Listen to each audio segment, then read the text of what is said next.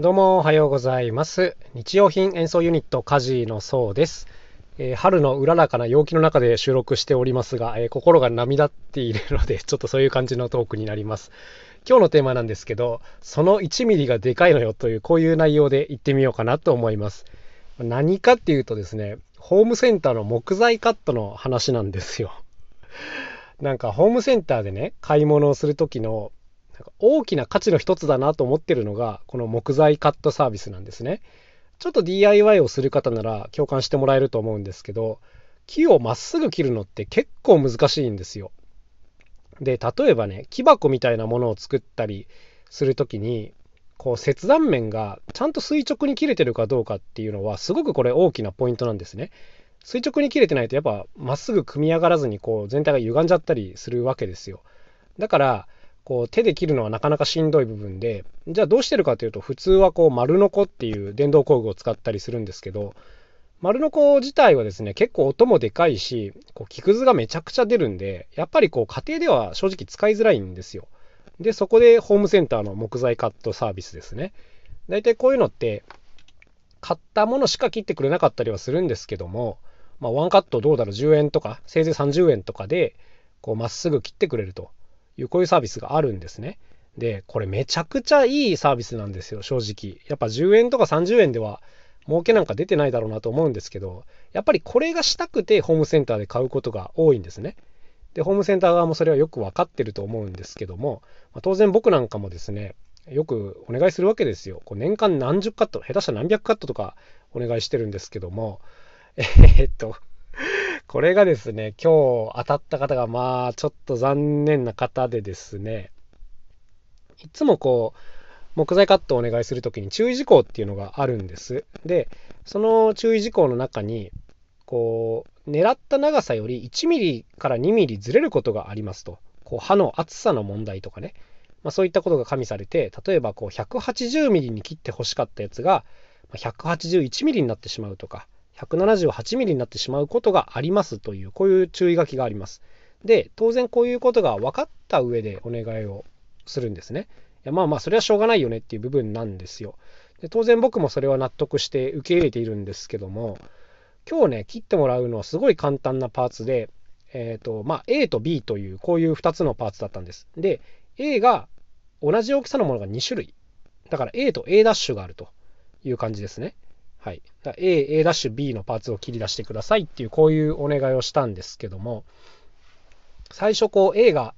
切ってもらってこう確認のために見せてくれた時点でああ1ミリぐらいちょっとずれてるなとは思ったんですね測ってもらって。でそれだけだったら当然その注意書きの通りなんで別に大したことじゃないんですよ。こんなことはよくあることなんです。ただ問題はですねこのもう一個 A' ダッシュを切ってくれた時にこの A' ダッシュがですね A と大きさが違うんですよ。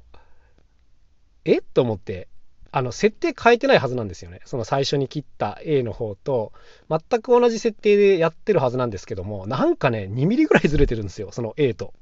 でうわっと思って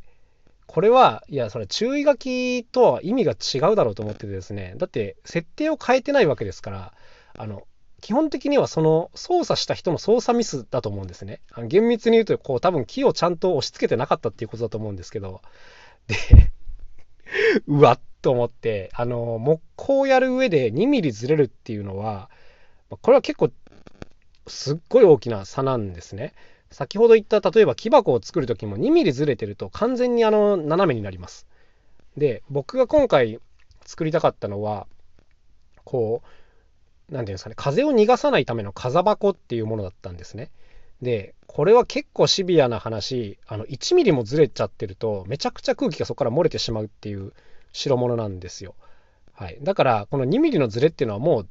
完全にダメでですね結局どうしたかっていうと新しい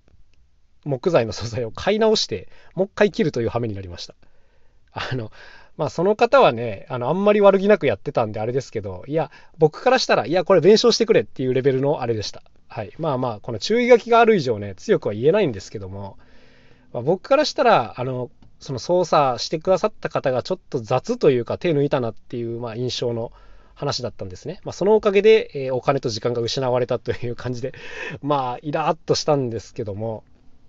まあ、こういうことがありました。で、まあ、今日のテーマが、まあ、その1ミリがでかいのよっていう話なんですよ。このね、話っていうのは、その機械の設定上1、2ミリ、2ミリずれるのは仕方ない。当然その注意書きはあってしかるべきだと思うんですが、まあ、その上でその操作をしてる人は、なんでお客さんがこれを頼んでくるかっていうのをよく考えなきゃいけないと思うんですね。あの、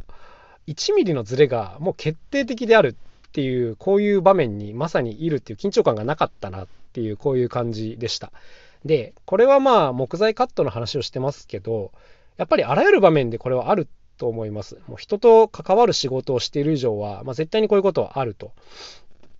まあ、例えばそうですね、チラシの構成なんかがよくあるんですけども、僕たちいろんな場所にこう演奏しに行くんですが、えっ、ー、と、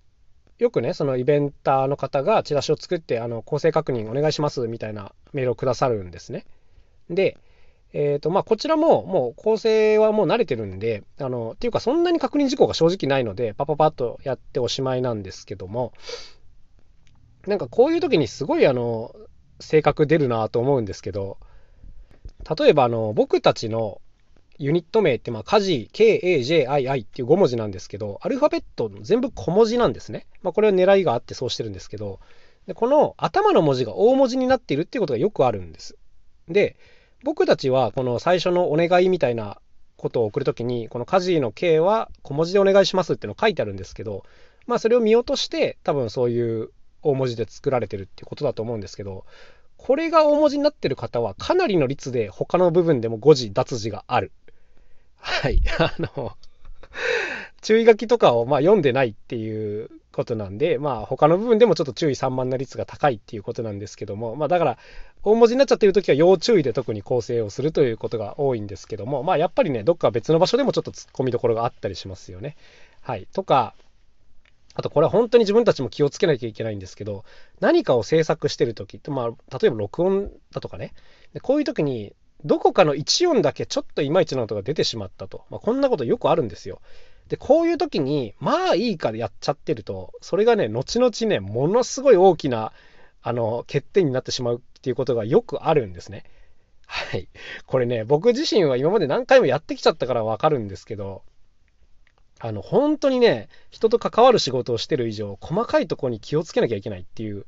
ことなんですね。まあ、あのスピード感を持ってどんどん物事を進めていかなきゃいけない時ももちろんあるんだが、あのそれとは全然別のベクトルでこう丁寧に仕上げなきゃいけない時っていうのはちゃんと時間かけて一個一個確認しながら丁寧にやんなきゃいけないんですね。はい、あのここの区別をしっかりつけないともうえらいことになってしまうっていうことでもうね大変なんですよだから何かを納品する時とかっていうのはめちゃくちゃ気をつけなきゃいけないなと思ってます。まあ、自分たちが何かやってることで多少違ってももうなんとか対応しようで終わりなんですけどもこう人から渡されたものが なんか1ミリずれてるとかなんかここの色だけちょっとなんか他の色味と違うとかねこういうことがあると思った以上にその差が後々出てくるんですよね。うん、だから納品物をする時には本当に気をつけなきゃいけない。はい。というふうにはもう常々自分たちにも言い聞かせております。というわけで今日はね、その1ミリがでかいのよっていう、もうただただ文句を言ってるような回になってしまったんですけども、はい、本当気をつけたいなっていう、そういうところでした。はい。まあ、多少多少のね、隙間だったら、なんかあるんですよ。いろいろ、その隙間埋める手とかもいろいろあるんですけど、うん、2ミリずれられちゃうともうおしまいだったっていう、そういうお話です。はい。気をつけたいなと 思います。自分自身もね。まあ、丁寧に仕事していきたいですね。あの、本当ちょっと何回も言いますけど、